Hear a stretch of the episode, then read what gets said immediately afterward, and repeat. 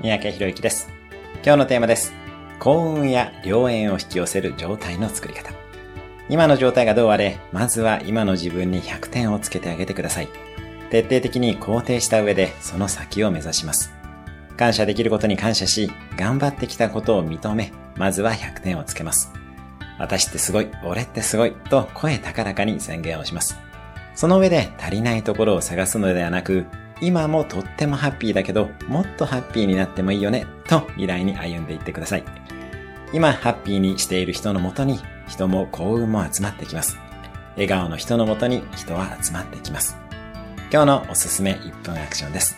今うまくいっていること、感謝していること、ハッピーなことを目を閉じて1分間感じてみる。